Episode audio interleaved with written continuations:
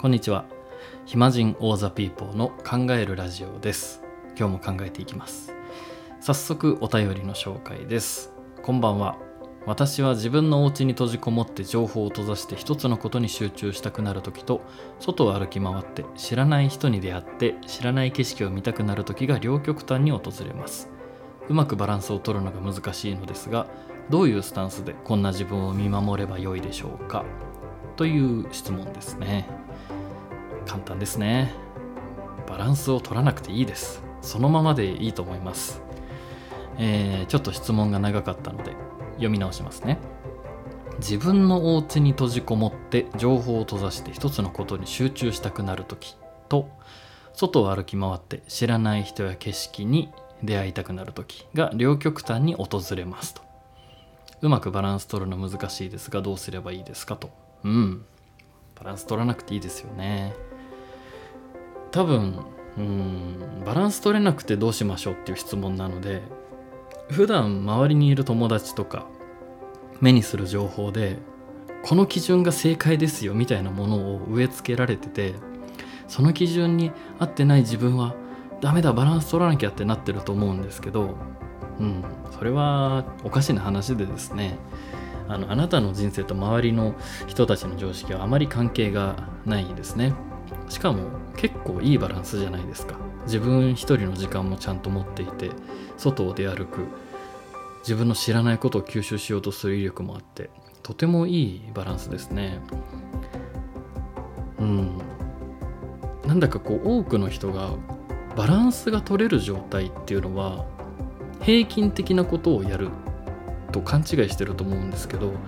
僕はバランスが取れる。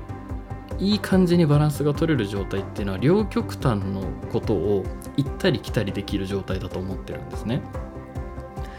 多分多くの人がイメージするバランスが取れた状態ちょうどいい状態っていうのは、まあ、プラマイゼロ。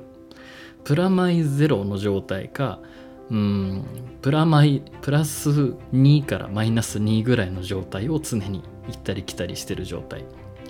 確かにこれはうん安定して見えるんですけど安定してないと思うんですよね。うん、これね僕の言葉での表現能力が足りないのでいつか説明できるようになりたいんですけど僕の中でバランスが取れてるっていうのはプラス100からマイナス100まで行ったり来たりできる状態のことなんですよ。うんとねそうだな。いい例も今何にも思いついてないんですけど。うーんバランス。バランス。バランスって要は調和が取れた状態じゃないですか。で僕らは生きてるので時間の流れが存在するんですよね。で人生っていうのは、まあ、これまで続いてきたようにこれからも続いていくわけで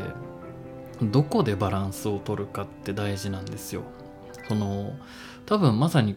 このお便りをくれた方は一瞬を切り取ってバランスが取れてるか取れてないかを判断してる感じなんですよね。要はある場面を切り取ると私は家で一人で集中していてある場面を切り取ると外で見知らぬ景色を求めてさまよう。この2つを比べた時に全然違うことしてるから私ってバランス悪いんだっていう感覚だと思うんですよ。でもね時間の流れで考えてほしいんですね。時間の流れの中で見るとこの一人で家の中にこもる時間があって数日後、えー、外に出て自分が知らない景色を見に行く時間があってそしてまた家にこもって自分の作業する時間があってっていうこの連続、うん、2次元で表すと、まあ、波の状態。3次元で表すと螺旋状な動きだと思うんですけどこの螺旋状の動きが大きければ大きいほど僕は安定した美しい軌道を描くなと思うんですね。この螺旋状の変化螺旋状に物事が進むっていうのは自然現象の中でもとても大切なうんポイントだと思いますね。まっすぐ進むのって弱いんですよね。直線ってポキって折れちゃうんですよ。でプラスとマイナス行ったり来たりまあよく東洋医学の話がこの番組では出てきちゃいますけどね。やっぱり陰陽のバランスによって成り立ってるので中庸の状態陰でも陽でもない状態っていうのは一瞬は成立するかもしれないんですけどうん時間の経過で考えたらプラスでもマイナスでもない無の状態ゼロの状態っていうのは、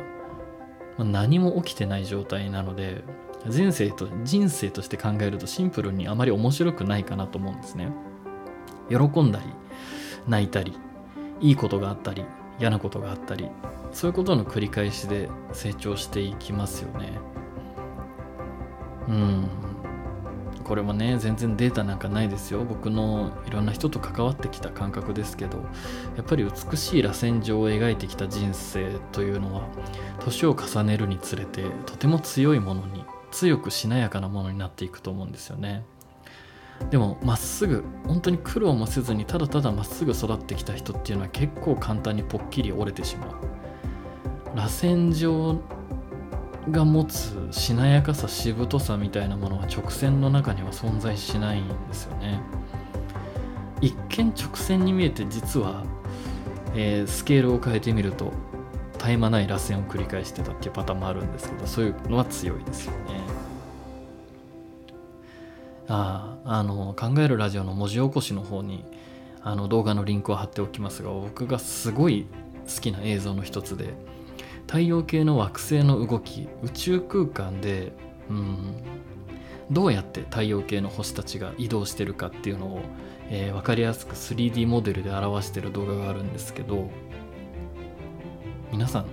想像つきます？あの太陽の周りを地球が回ってるじゃないですか。昔の人は水金地下木ドッテン解明って感じで順番習ったと思いますけど水星金星火星地球って感じでね太陽系内側から惑星があって太陽の周りをぐるぐるぐるぐる回ってるわけですけどじゃあ太陽は宇宙空間にどう存在してるのって感じなんですよ。